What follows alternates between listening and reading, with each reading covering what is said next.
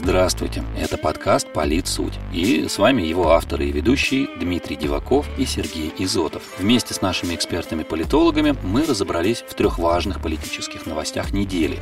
И в этом 22-м выпуске речь пойдет об Ангеле Меркель и новой коалиции Бундестага, о последней охоте коммуниста Рашкина и о правах человека в непростой период локдауна.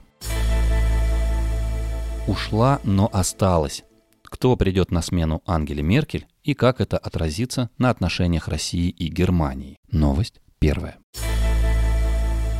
На прошлой неделе Ангела Меркель официально завершила свою работу на посту канцлера Германии. 26 октября президент страны Франк Вальтер Штайнмайер вручил ей уведомление об отставке. Однако госпожа Меркель в соответствии с Конституцией ФРГ продолжит работать до формирования нового кабинета министров и назначения преемника. По 69 статье Основного закона Германии канцлер ФРГ и министры правительства складывают свои полномочия на первом первом заседании Бундестага нового созыва. Позже в интервью в немецкой газете Frankfurter Allgemeine Zeitung фрау Меркель призналась, что почувствовала облегчение, когда получила уведомление об отставке. При этом политик указала, что удовлетворена своей работой и, несмотря на чувство облегчения, в первую очередь ощутила большую благодарность за то, что 16 лет могла занимать пост канцлера. Может, позже я почувствую и легкую грусть, добавила она. А вот о том, как немцы восприняли уход фрау Меркель с поста канцлера Германии, подкасту «Политсуть» рассказал социолог Юрий Боровских, несколько лет проживающий в Берлине. По его словам, как и любой известный политик, Ангела Меркель фигура неоднозначная. Она одновременно и народная любимица, мама Меркель, и козел отпущения, на которого недовольные немцы возлагают ответственность за все проблемы в стране. Однако все же стоит признать ее неоспоримую заслугу. Меркель ушла из большой политики сама, хотя вполне вероятно снова смогла бы стать канцлером, несмотря на недовольство. Все же более яркого политического лидера в Германии на данный момент нет, отметил эксперт. Сейчас главный вопрос заключается в том, какие партии смогут заключить коалиционное соглашение. В прошлый раз формирование Бундестага было долгим и непростым и закончилось в итоге очередным компромиссом большой коалиции, о которой речь больше не идет. Принять все важные решения и распределить посты планируют до Рождества, поскольку Германия в следующем году председательствует в Большой Семерке, сказал господин Боровских. По словам эксперта, пока наиболее вероятный вариант – это коалиция «Светофор», получившая такое название по цветам партий. Социал-демократы, свободные демократы и зеленые. Если коалиция состоится, то наиболее вероятным канцлером станет бывший министр финансов, социал-демократ Олаф Шольц. С этим согласна и независимый аналитик по Германии, журналист-международник Вероника Вишнякова. По ее словам, у Шольца просто нет альтернативы. Христианско-демократический и христианско-социальный союзы раздирают внутренние проблемы, которые не позволят им в случае провала текущих переговоров перехватить лидерство. Понимает это и сама Меркель, добавила эксперт. Госпожа Вишнякова уверена, что при новом канцлере германо-российские отношения вряд ли претерпят какие-то серьезные изменения. Однако нужно учитывать, что коалиция трех партий – прецедент в немецкой истории, и управлять страной в подобной конфигурации будет сложнее. Определенным дестабилизирующим фактором в диалоге с Москвой станет то, что пост министра иностранных дел, вероятно, отойдет зеленым, что затруднит взаимодействие на личном уровне, отметила журналист в беседе с подкастом «Политсуть». Депутат с лосиными рогами, чем грозит коммунисту Валерию Рашкину незаконная охота. Новость вторая.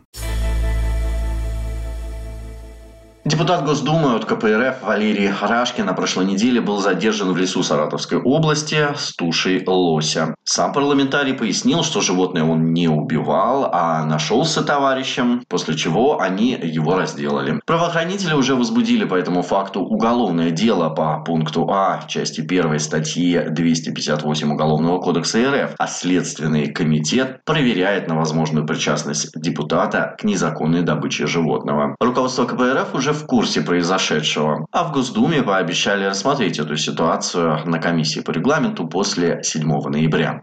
По закону депутаты Госдумы обладают неприкосновенностью. Они не могут быть привлечены к уголовной или административной ответственности, задержаны или арестованы, подвергнуты обыску и личному досмотру, кроме случаев задержания на месте преступления. Вопрос снятия неприкосновенности рассматривается на заседании Госдумы по обращению генерального прокурора. Для снятия иммунитета нужно, чтобы за такое решение проголосовало большинство парламентариев. Эксперты уже окрестили случившееся с господином Рашкиным «лось гейтом». Так политолог Илья Грощенков в своем фейсбук предположил, что хоть незаконная охота и не выглядит слишком уж значительным делом, из-за которого можно было бы снять парламентскую неприкосновенность и возбудить уголовное дело, но тем не менее формальный повод для такого решения есть. Он напомнил, что за всю историю Федерального собрания неприкосновенности были лишены всего 24 депутата и сенатора. А значит, по мнению политолога, лосиная расчлененка скорее всего, окажется предупредительным выстрелом. А вот эксперт Центра социальной консервативной политики Ольга Курносова уверена, что для Валерия Рашкина в этот раз все будет по закону. Самое удивительное в этой истории ее внутренняя противоречивость. Если вы говорите, что мы живем в тоталитарной стране, то как можете так легко нарушать закон? Получается, что оппозиция ничуть не лучше власти и живет по принципу «друзьям все, остальным закон», отметил эксперт в разговоре с подкастом «Политсуть». COVID-19 дошел до Конституции. Зачем Валерий Зорькин напомнил о правах человека в пандемию? Новость третья.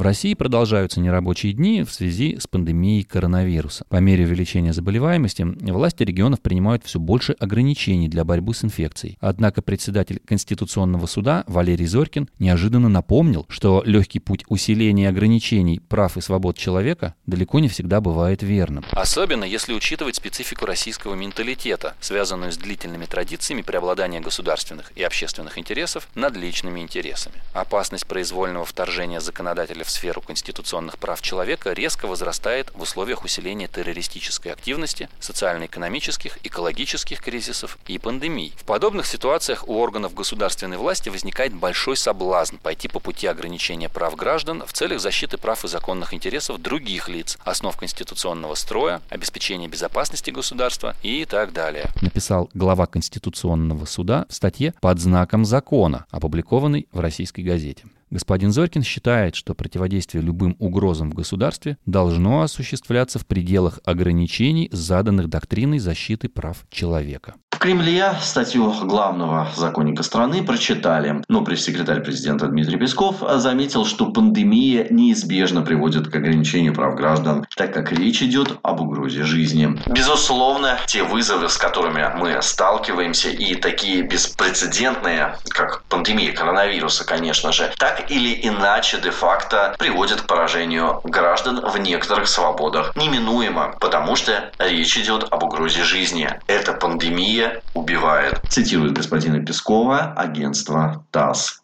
Политолог Григорий Добромелов в разговоре с подкастом «Политсуть» отметил, что то, как сейчас принимаются управленческие решения, не имеет ничего общего ни с демократическими процедурами, ни с конституционными правами граждан. Все дело в том, что власть боится называть вещи своими именами. Поэтому получается такая эпидемия Шрёдингера. Непонятно, есть она или ее нет. Федеральные законодатели абсолютно абстрагировались от принятия управленческих решений, и все отдается на откуп региональным властям. При этом очевидно, что что качество управленческих решений сейчас не выдерживает никакой критики. В принципе, они законны, но насколько они соответствуют Конституции, здесь надо решать Конституционному суду. И хорошо, что хоть кто-то задумался над тем, насколько все эти локдауны соответствуют духу Конституции. Подчеркнул эксперт.